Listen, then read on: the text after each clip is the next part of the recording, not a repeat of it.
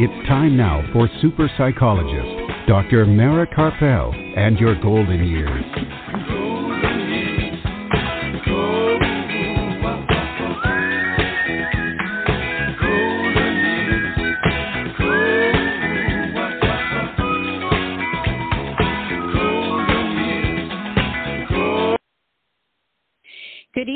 And welcome to Dr. Mara Karpel and Your Golden Years this evening and every Sunday evening at 5 p.m. Central Time and at 6 p.m. Eastern Time right here on blogtalkradio.com and on drmarakarpel.com and also now on Apple Podcasts. And today is Sunday, November the 14th, 2021, and I'm psychologist Dr. Mara Karpel. And we are back live from Austin, Texas and Art Mendoza of Accomplice Entertainment, producer of this program, is here to make the show run smoothly as usual. And we have another great program in store for you this evening. In a little while after the break, we'll be joined by keynote speaker, consultant, and author Annette Simmons to talk about her latest book, Drinking from a Different Well How Women's Stories Change What Power Means in Action. And then later on, I'll talk a little bit more about caregiving and still living a passionate life as a caregiver. And throughout this evening's program, we will have time to take your questions. So if you have any questions or comments for me or for my guest, please feel free to give a call. The toll free number is 855 345 4720. That's 855 345 4720 or you can email your questions to me and I will read them on the air to my guest. And my email address is drmara, D-R-M-A-R-A, at drmarakarpel.com, D-R-M-A-R-A-K-A-R-P-E-L dot com. And you can hear this evening's program again later tonight um, and get all the information, any uh, website links or downloads that we talk about during the program by going to my website, drmarakarpel.com, and all of that will be posted later tonight. And you can also hear the podcast in as soon as five minutes after the program by going to blog, B-L-O-G, talkradio.com slash your golden years. And it's also on Apple Podcasts five minutes after the show ends. And for upcoming programs, um, and to find out about upcoming events, follow me on Facebook, Dr. Mara Karpel, Your Golden Years. And you can also hear all of the previous shows that we have done on Blog Talk Radio by going to my website and going to that link, blogtalkradio.com slash your golden years. This program is produced by Accomplice Entertainment, Postal Productions, and Psyched Up Productions, and sponsored by a mightygoodtime.com. Wondering what to do after you're 50? How about having a mighty good time? It's free to search, free to post, and much more, whether it's in person or virtually. Anything can be found to fill your day with others that are in your age group. So be more active and start filling your days. Go to a mightygoodtime.com.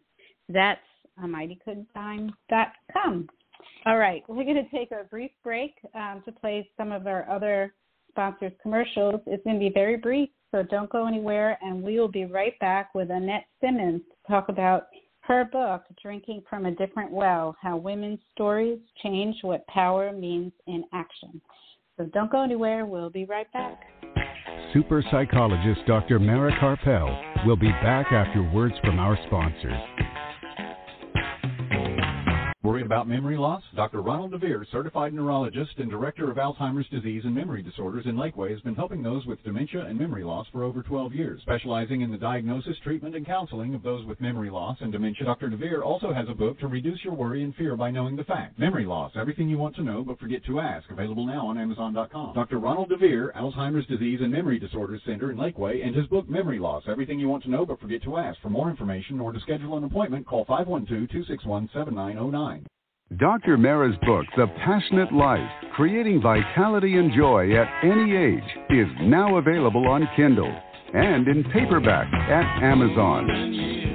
Don't forget to listen to Dr. Mara Karpel and Your Golden Years live from Austin, Texas, every Sunday on blogtalkradio.com.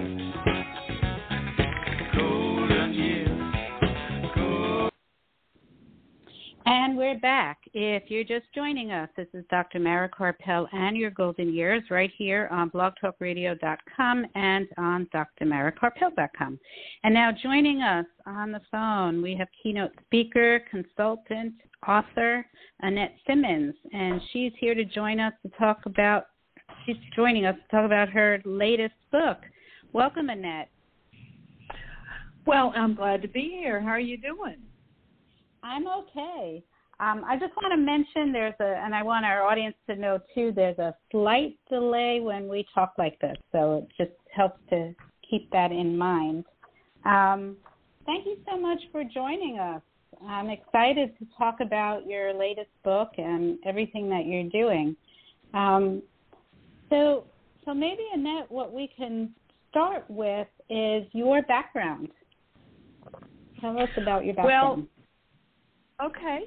Um, I uh, was born and raised in Shreveport, Louisiana, and then lived in Australia, and and and that that shift between you know two different worlds and two different narratives of what's important and what's not kind of loosened my assumption that I know what's going on. Actually, the truth is that in Australia they beat it out of me. Uh, I, I I was raised to be confident, uh, to be the American sort of I know what's going on and my name is Annette and I'm good at this, this, and this, and they just laughed at me. Um, and so it was uh-huh. formative. It was formative, and and I began to realize that there are diff- different ways. Everybody's looking at the same things in different ways, and, and if I could understand that better, I could probably help groups come to uh, agreement uh, and that was my passion. I'd started studying psychology when I was uh, 13, transactional analysis, rational emotive therapy, but ultimately, mm-hmm. I um, I wanted to be popular in high school, and I think that not much has changed. You know, that desire for belonging is something I realized uh, was not just me. And so the first book I wrote uh, was after being in international business for 10 years was territorial games. Uh, if you've ever experienced someone withholding information from you, or perhaps uh, the the game of strategic noncompliance, where people go, "Sure, let's do that," and you're thinking, "You're not even going to try." That uh-huh. became yeah, that became really um, interesting to me. So I asked people to tell me stories, and what I learned is that while I had, you know, very clear uh, the leadership. I went into leadership training. There was very clear things about you're supposed to be flexible, and you're also supposed to be, you know, reliable, which are two different things. Um, I realized that it a lot of the answers are it depends, and um, when people play these territorial games, uh, they're looking to control the narrative and that wasn't really what I learned uh, was the best path to collaboration. So, trying to help people overcome these territorial games, I wrote a book called A Safe Place for Dangerous Truth. The idea that we would actually go into a staff meeting and tell the truth in the meeting instead of mm-hmm. after uh, in the bathroom after checking for feet, you know, um, telling, well, that's a good waste of time. It occurred to uh-huh. me we could do better and then I, I wrote two books about storytelling uh, that uh, have have done really well in helping people understand not just that you want to tell um, your story so that you can help people come to the same conclusions you've come to by their own process, but understanding other people's stories is a great great way to understand how they may misinterpret or um, alternatively interpret what it is you, you say you want. And these are the sources of all of the misunderstandings that cause us to feel like we're at odds at work. Mhm. Mhm. So, how did you come to write about um, women, women's power at work versus men's power at work in your in this well, latest book? I tell you what, it was how did I resist writing about women's the difference between men and women. I actually first started this book. I did the research twice. um, the first time in 2003. And the research is basically asking men and women, tell me a story about the last time you were powerful. And um, what they told me uh, was uh, sorted itself. You know, everybody would tell me a story about achieving a great goal. That's that's that's me being powerful. But women told uh, also told stories about helping someone in a situation where no one would ever have known. Um, they told stories about um, uh, going above and beyond, doing pro bono work at work.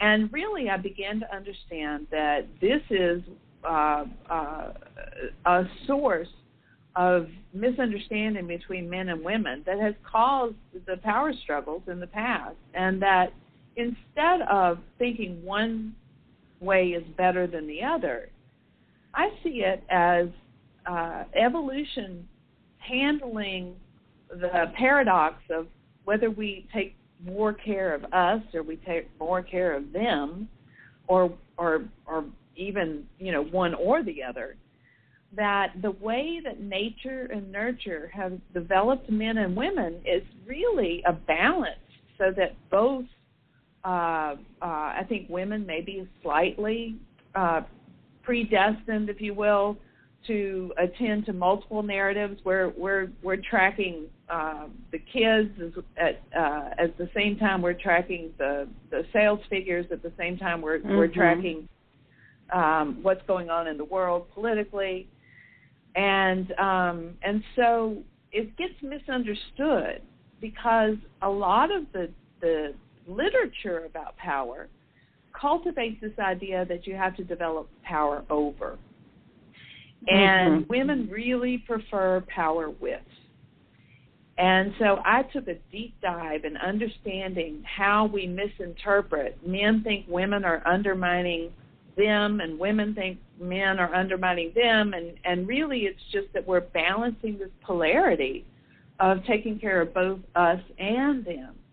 And uh, so there's a very functional aspect of combining the two instead of putting them into competition with each other. Mhm. Mhm. Yeah, interesting. So I was looking at, you know, I was reading through your book and I saw that it's made up of all these stories and um and you were sort of looking at the differences in in how women define power based on their stories. Um, a lot of women didn't even want to use the word power. Mm-hmm. Have you run across that? Yes. That's, it's sort of a scary word, I think. Um, I think because it it means something culturally that is kind of onerous to us. Um, and so the women I asked, they would say, "Well, what what do you mean by power?" And I would say, "I don't know. What do you mean by power?" and so then they would go to their personal experiences, and mm-hmm. they would just tell me a story um, that you know had happened in their life. And very frequently, these stories were not achieving tangible material goals; they were achieving moral goals. Mhm. Mhm like caretaking. I know uh, you do a lot. Right, caretaking. yeah So that's what just popped into my mind when I think about the situations where I had power. A lot of the time, it had to do with a successful caretaking experience. And those stories definitely showed up in my research. Um, one of the one of the stories that really illustrate how we are ignoring some of the the more you know like am i at work am i achieving something that's going to get me a bonus that's not as as important to us as making sure our mom is getting the right medication um mm-hmm. you know in a timely way and so we tend and that's of course why we end up doing the unpaid labor of caretaking because uh, right now our systems don't really recognize these intangible goals. Right, right. And you know, when I was thinking about what you said about power and how we don't like to use that word as women, and I think what pops into my mind when I think of uh, women in power is that we think of, you know, the the vicious woman who's trying to undermine people. That it's it's a very negative way of of viewing power when we think that we've done something powerful. Um, and and rather and we and women by and large just reject that idea of power over. Um, right. They they give me definitions that say, well, I don't define power like uh, other people do, and what they don't realize is that that women define power very differently. We just haven't haven't documented it yet. Mhm. Mhm. And so that's what I was trying to do is to document, you know, what power means to a woman is not the same thing as what power means to a man. Not that, you know, it's a a binary situation. Gender is a continuum. Um, but it still matters. You know, this whole idea of masculine and feminine still still means something to humans. And uh, when we we think about the power to take care, one of one of the people I interviewed was uh, ambassador uh, uh, from from the United States. She said, "I will take charge in order to take care." But mm-hmm. the whole idea that that women get off on taking charge and that's that's its payoff all by itself is just not true. And there's research where you know competition is just not as interesting to women. Um, they set up games where where people would win like an inordinate amount of time um, just to see what would happen. And men would just keep playing those games and keep playing those games and winning, chalking up those wins. Women would peel off. It's like this is boring. What's happening, uh-huh. you know, in my home? how how are my family doing? Where I'd rather talk to my friends. Mhm. Mhm. Interesting. so how does that work in the in the workplace? I mean, how does that how can women um have that sense have that perspective of power and still achieve in the workplace as well as men do?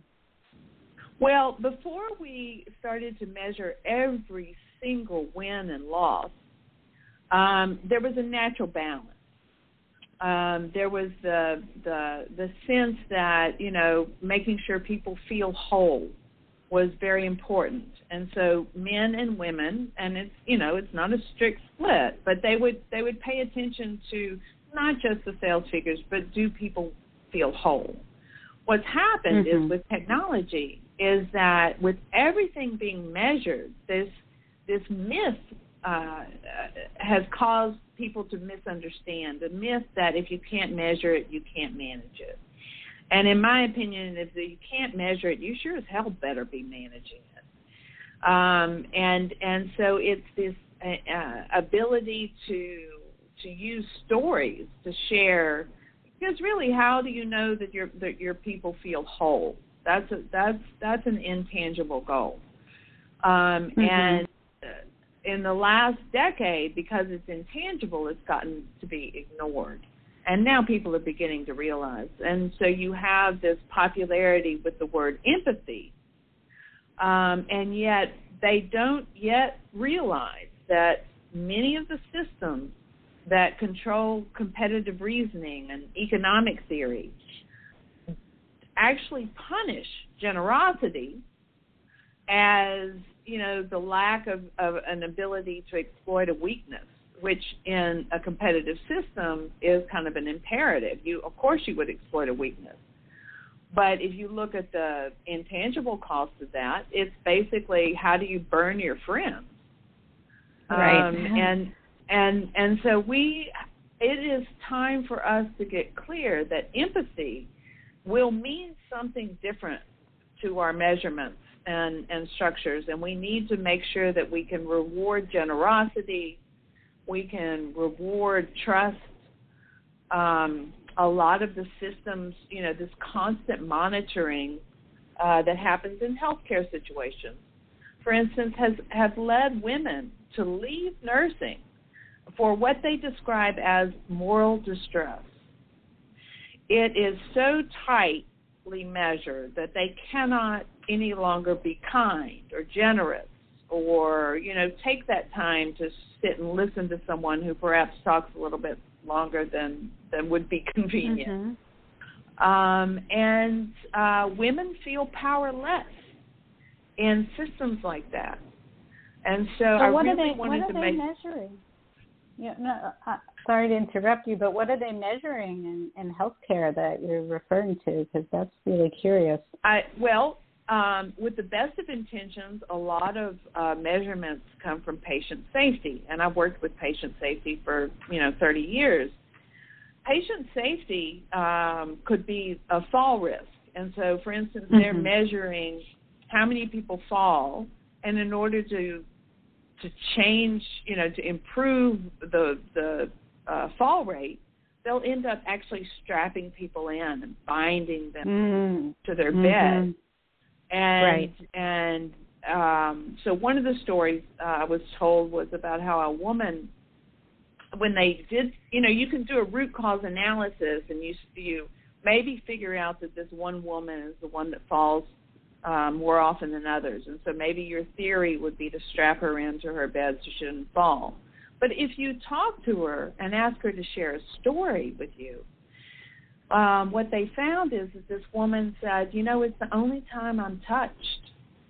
And there was an orderly that when she fell in the hallway would pick her up and carry her back to her bed. Mm-hmm. And mm-hmm. knowing that that was this craving need of, of human touch redefines the problem. Right. Right.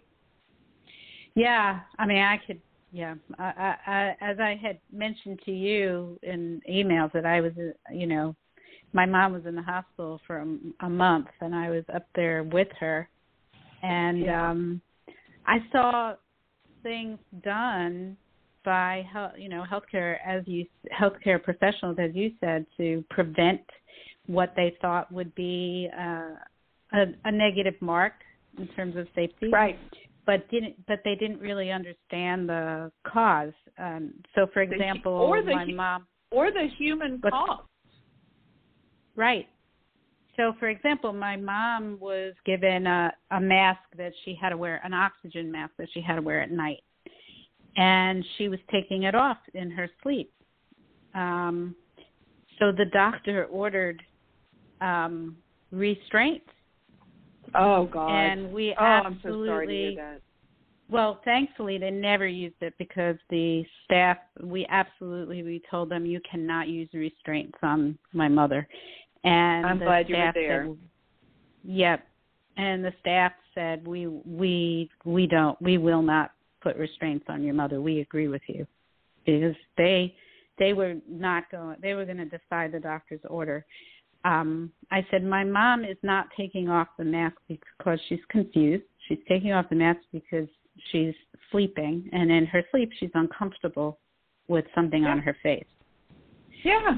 So, um, you know, all you need to do is when you notice the mask is off is to remind her that she needs to wear it and put it back on her. And it's as simple as that. She's not going to fight with you. She and understands. It's as simple as simple as that, yes. And so what's happening is that because we've overloaded this whole idea that metrics are going to teach us how to be safe, mm-hmm. we are forgetting that that being safe is is a, a product of good relationships. And right. so these metrics get used to punish people so that even a nurse who really cares – is going to be afraid, well, has reported uh, some of the stories, has reported being afraid of doing the right thing, and she'd just rather not be a nurse anymore. Mhm. Mhm.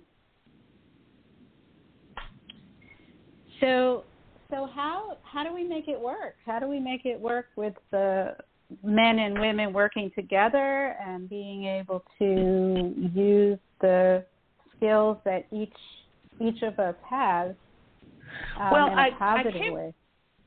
Yeah, I came up with a term that describes all the other animal species. It's called sexual dimorphism.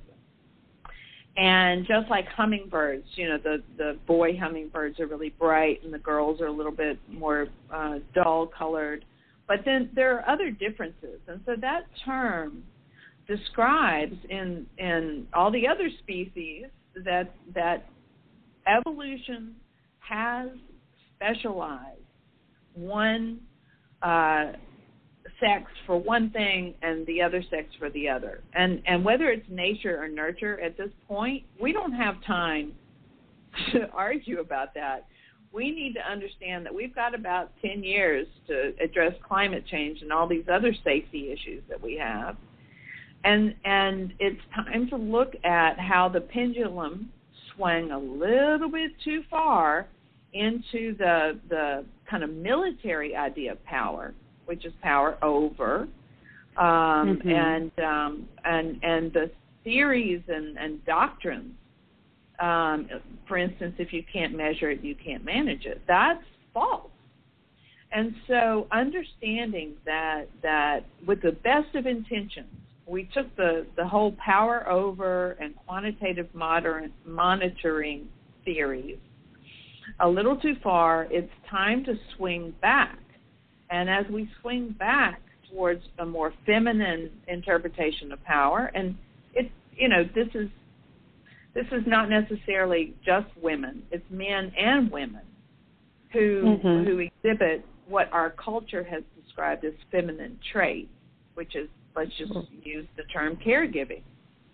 Um, mm-hmm. We use different. We we don't use metrics to uh, evaluate ourselves and each other on, on the value of our caregiving, there's an emotional reasoning that goes with sharing our stories and staying in touch uh, that builds trust.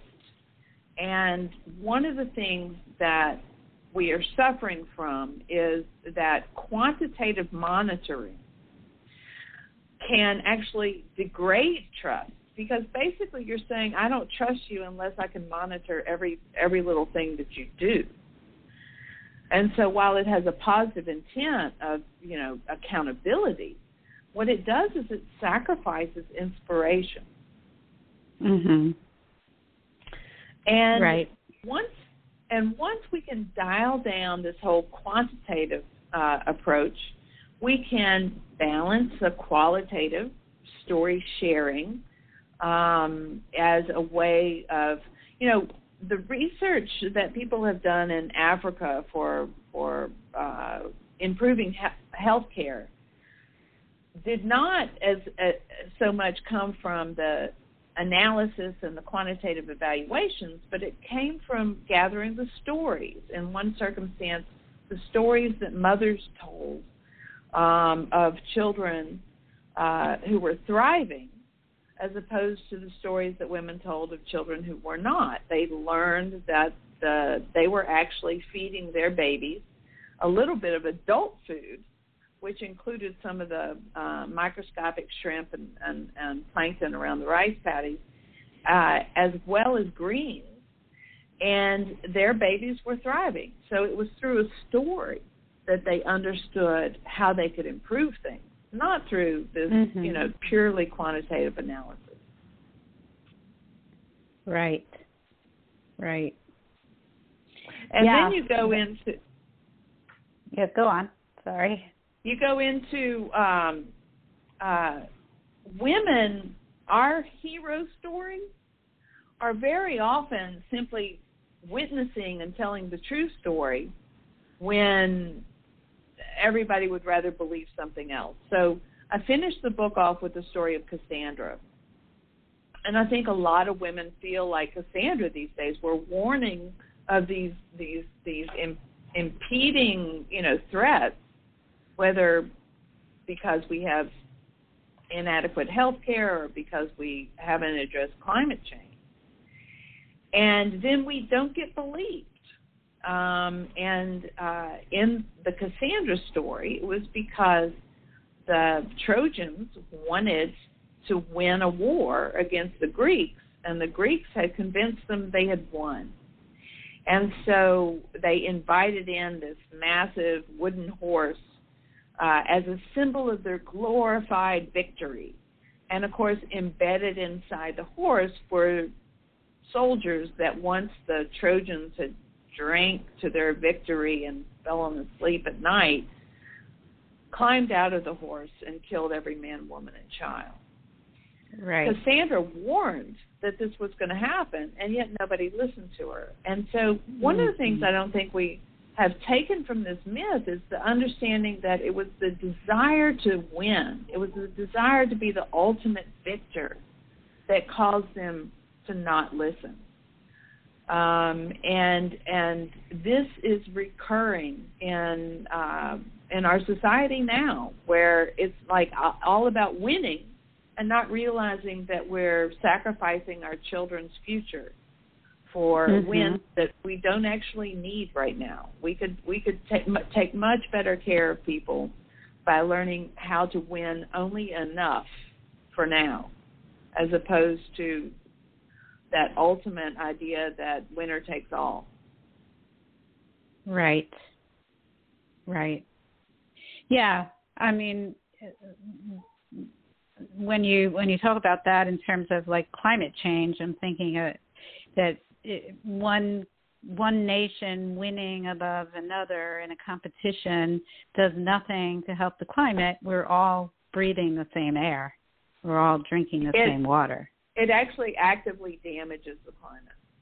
Mm-hmm. Every trying, mm-hmm. every every every group trying to be first, trying to exploit the weaknesses of others, um, and achieve these wins that you know in a competitive system you look at baseball or or football or anything ultimately there's you know the super bowl and one person wins and everybody else is losing um, but but they start again they have seasons and we don't have any seasons to, to for us to start again we're where people are pursuing this this ultimate goal of being you know the winner without understanding that um, that's not a sustainable uh, plan of action.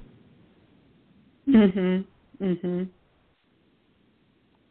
Well, this book is very interesting, and I really I I I love the conclusions that you draw from these stories, and it you know it all it all makes sense to me. And I look you know at, at my life and and the the situations I've been in. You know, I, I my I've never really had an interest in winning. That's and maybe that's right. the reason.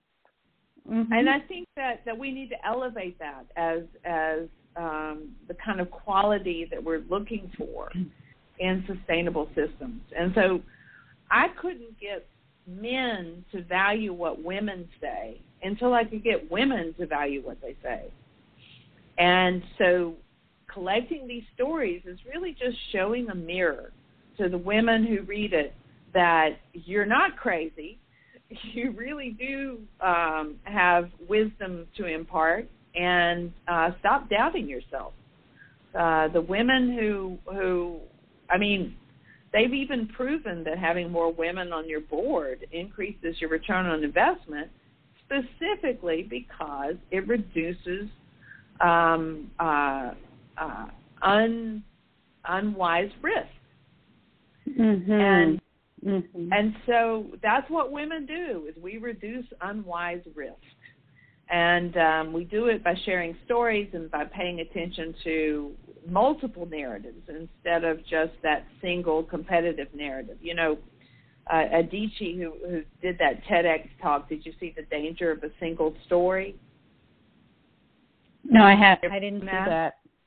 Oh, it's great. It's great. But she talks about she's an African, um, and she talks about how you know you have a single story, and you uh, she was she was reading uh, books while she's this young African child, um, and the stories glorified Dick and Jane and Britain, and she started to think, well, I don't have apples to eat. This is, you know, we have different fruits over here maybe there's something wrong with us. Um, mm-hmm. It's just a great TEDx talk about how if you look at multiple stories in which I believe women have a talent uh, for monitoring. Uh, there was some research done recently about uh, parenting um, uh, and what men do and what women do. And both men and women pay attention to a situation that needs a decision. They pay attention to, you know, the the the criteria of making a decision. But one of the things that women do that that men don't do as often is they they they monitor multiple narratives, the well-being of a wide variety of people, uh, and they mm-hmm. anticipate or we anticipate problems that that if you're just look, keeping your eye on the ball, you wouldn't see. And so, mm-hmm. anticipating these these dangers is one of the the parts of of what women have to offer, in decreasing unwise risks. So, so Annette, if if people are interested in in reading your book, this book and and all of the other books that you've written, is and I know that you also have a bunch of blogs and you do keynotes and you do writing workshops. What would be the best way to find out more about everything that you do? Well, um, the book is is actually we've got the the ebook, the print book, and the audio book should be up this week. So if you mm-hmm. want to uh, go to Amazon or go to your local bookstore and ask them to order it, they can order it um, that way. My my website, uh, I've got two. One is Annette Simmons, and if people want to email me, I'm Annette at AnnetteSimmons.com. I welcome that kind of interaction. And then the, the website for my book is differentwell.com. Okay. Okay. Differentwell.com. Okay. Yeah. I, I'm going to be posting these links on my post about this show on my website later tonight. So if people didn't have their pen and paper, yeah, they could just go there and click on it, and it'll take you to yeah. the, those websites. Um, and the book is is the mm-hmm. different well book is mainly just stories, um, and because I think that's the best way for us to learn the the qualities that women have to offer and the halls of power. Mhm. Mhm. Yeah, it's really you know I connected with several of the stories, so I, I really enjoyed the book. Um, so and um, thank you so much for being on the program and talking about this, and and maybe we can have you back in the future to talk about some of the what other a pleasure. work that you've done. Okay. Yeah, that'd be fun. Right. Thank you so All much, right. and thank you for the good work that you do. Well, thank you. And um, you have a good evening, and we'll be in touch. All righty. Take care. Okay. All right. Bye bye. Bye bye. All right. We're going to take a quick break. Um, don't go anywhere. We'll be right back. Are you or a loved one a Medicare beneficiary? Help save you and Medicare money by stopping Medicare fraud. Fraud happens when Medicare is billed for services or supplies you never receive. There are three easy things you can do to fight fraud. Review your Medicare claims for accuracy, protect your personal information, and be on the lookout for suspicious activity. For more information or to report fraud, call Medicare at 1-800-MEDICARE or your local SHIP counselor at the Area Agency on Aging at 1-800-252-9240. Please visit us on the web at www.drmarakarpel.com. And we're back. If you're just joining us, this is Dr. Mara Karpel and your golden years on blogtalkradio.com and on drmarakarpel.com. And as I just mentioned, I'm going to be posting those uh, website links so that you can just click on them later and you can find out more about Annette Simmons and all of her books, as well as this book, which is, is very interesting. And, and I really love that perspective. And and to sort of dub, dovetail with that, um, she was talking about how women focus, you know, very often are focused on caregiving, whether caring for um, children, parents, um, caregiving in jobs, caregiving of their friends. And so um, I want to talk about that in particular um, and sort of a continuation of what I spoke about last week when I talked about my um, intense caregiving episode up in New York with my mom, but it has been an ongoing thing from a distance and continues to be. I'm still very involved in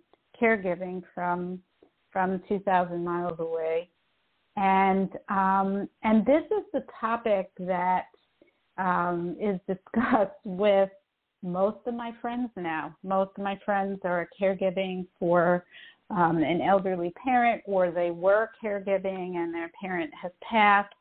Um, some caregiving for a spouse or a sibling, and so um, it's a one of the issues that I have found in my work before I even became a caregiver and I was working with caregivers um, is that very often women especially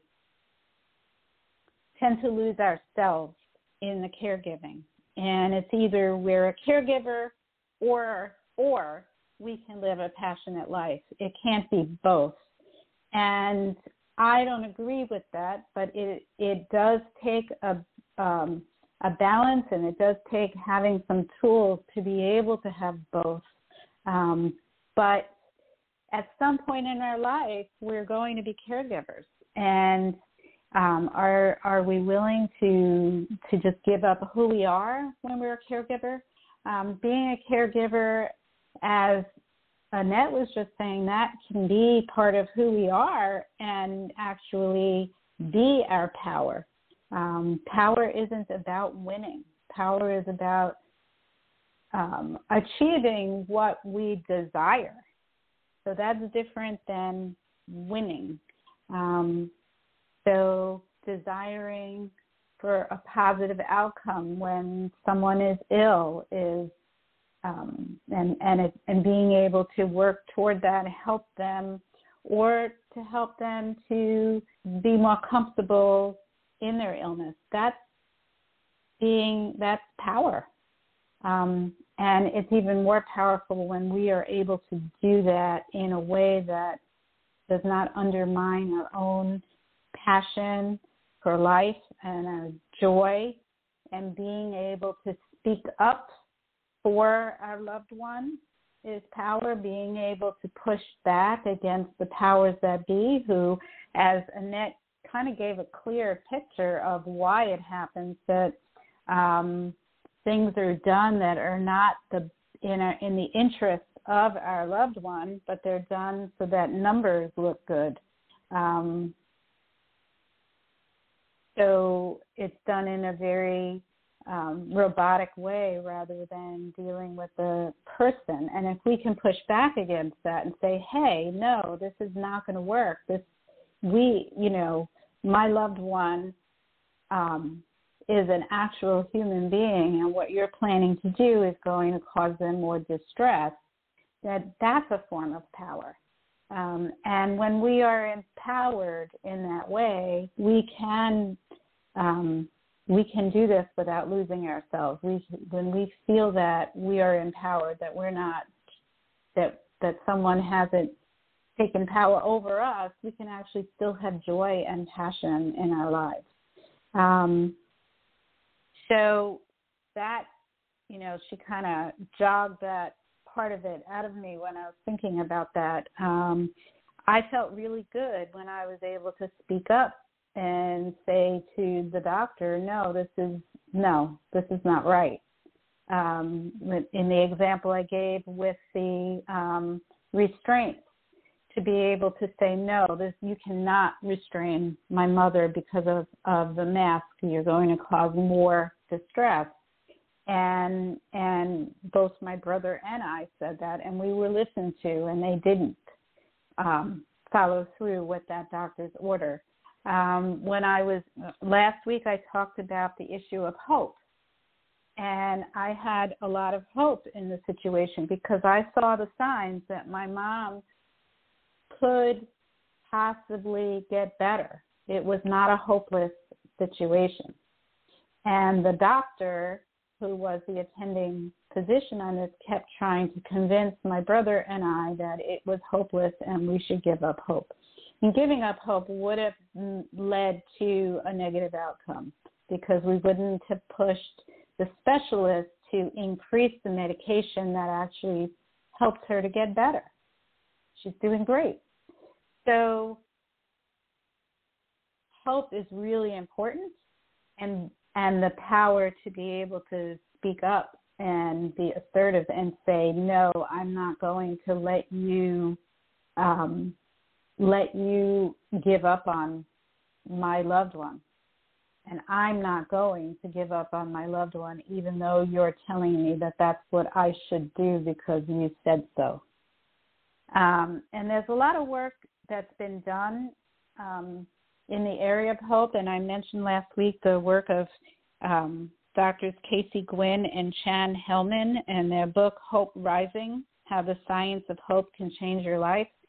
And um, Dr. Hellman, Chan Hellman, actually has agreed to be interviewed on on this program. So keep your eyes open. It'll be coming up soon. We don't have the date set yet, but he has agreed to talk about his research at the University of Oklahoma on and the benefits of hope. And that's what this book, Hope Rising, that he and um, Dr. Gwinn wrote, is about.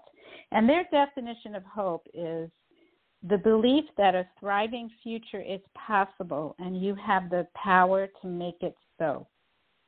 So,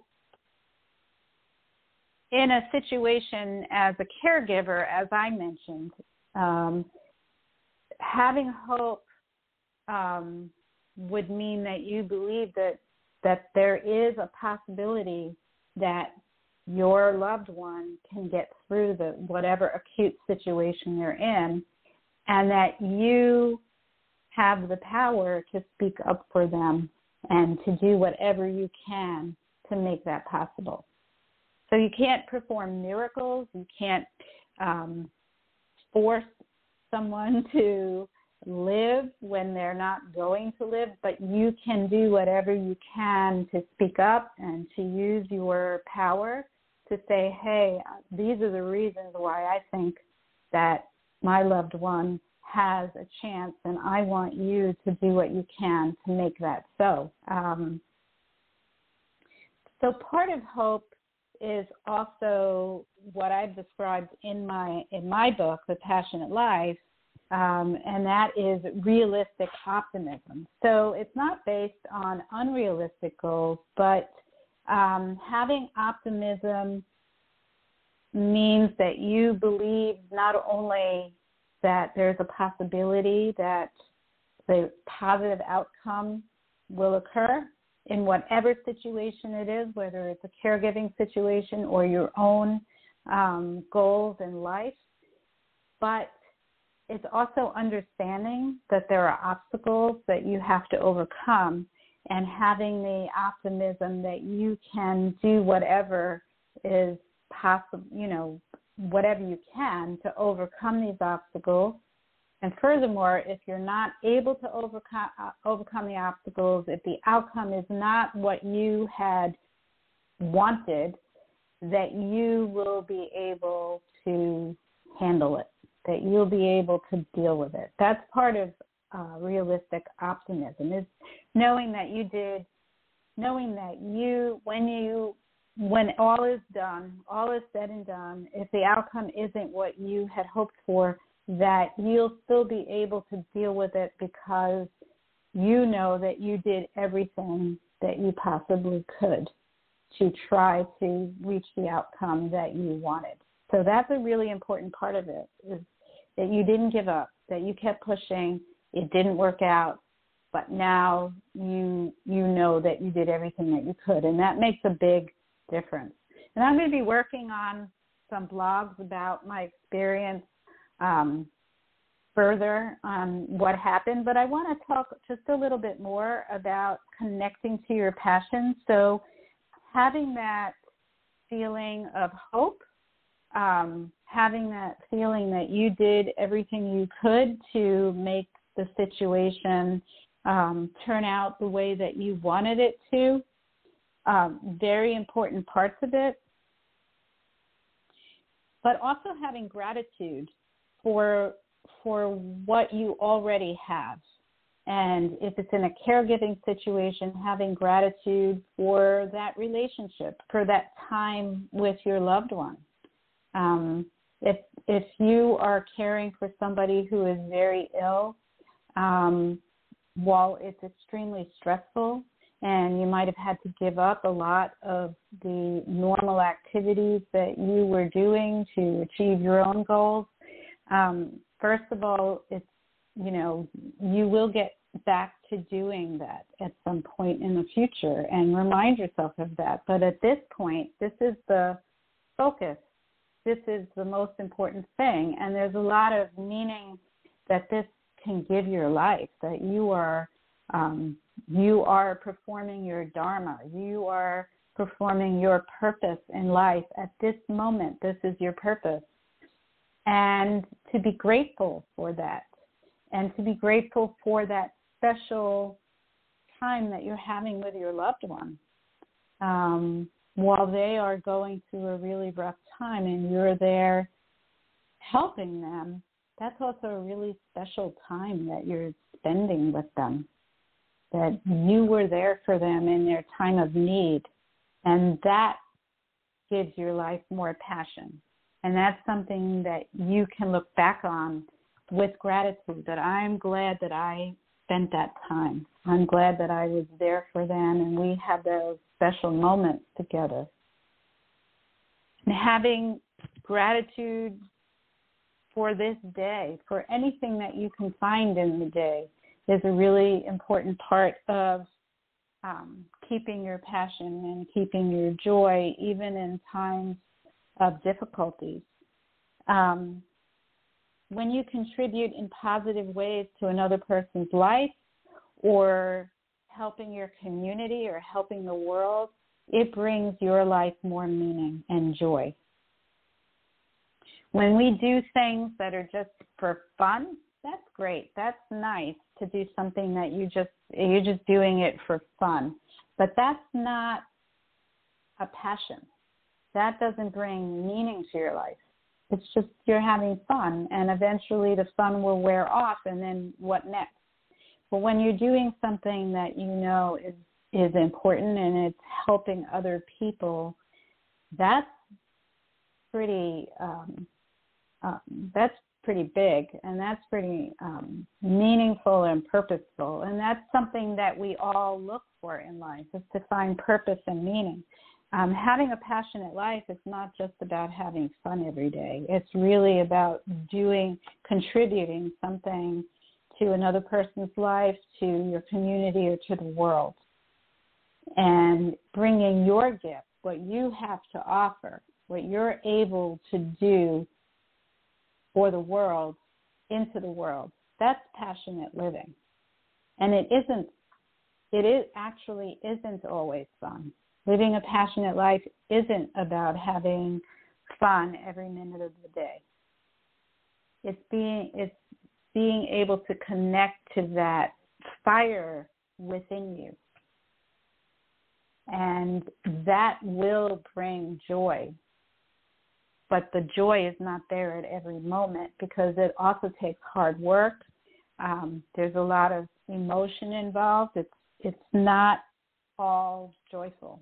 But finding those moments where you can have a sense of humor, um, where you can laugh, that that is an important part of staying the course and staying optimistic and bringing joy, bringing that passion into your life and being able to keep doing it. So having a sense of humor, even in the darkest of times, is really important.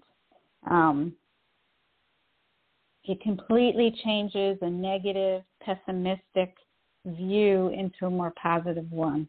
Um, having a sense of humor in a stressful situation turns the problem into something absurd um, and it takes away the power of negative beliefs and which the negative beliefs lead, lead us down the road to giving up and to giving up hope and it immediately reduces the stress around it so laughing every day is a really um, important way of continuing to connect to our passion, even in stressful times and, and when and when you're caregiving. And finding ways to de-stress in general, really important. Um, exercising every day, if you can squeeze it in. Um, doing some form of relaxation or meditation, really important. Connecting to people who you feel are supportive and um, who you enjoy, whose company you enjoy, very important. And finding something to do um, that makes you feel good during the day, even in the midst of um, a stressful time. These are these are important ways to stay passionate, even in the midst of intense caregiving. And you know, if you enjoy writing and that's a passion of yours, then maybe finding some time, even during this stressful time, to sit down and write for 10 minutes. Write about your situation. Turn your situation into um, something that you can use for your passion. You can write about it, you can paint about it. Take notes if you can't sit down and write something really coherent. Just write an outline, just write down thoughts that you'll come back to later. Okay, so I'm gonna I'm gonna end that discussion here, and um, we'll I'll be talking about it ongoing for a while. And let me tell you what's coming up. So next week, we don't know who the guest is yet. So stay tuned on my Facebook page, Dr. Mara Karpel, Your Golden Years, to find out what's coming up next week. We will have a show. We just don't know who it is yet. And again, if you want to hear this evening's program again and get the website links that we talked about on the program, um, go to my website, drmarakarpel.com, and that will be posted later tonight along with the podcast. And you can also listen to this show in as soon as five minutes from now by going directly to blogtalkradio.com, B-L-O-G, talkradio.com slash your golden years.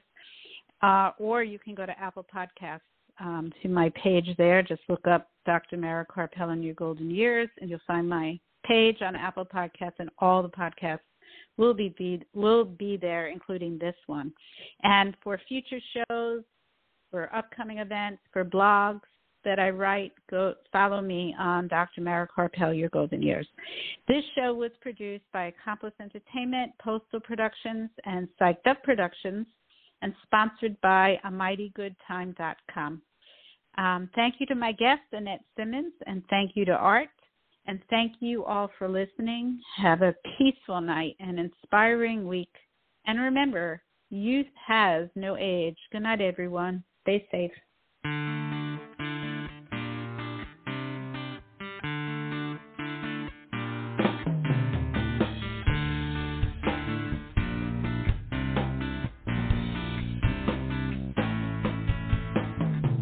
Comes a time when you're all alone Comes a time, gotta write that song.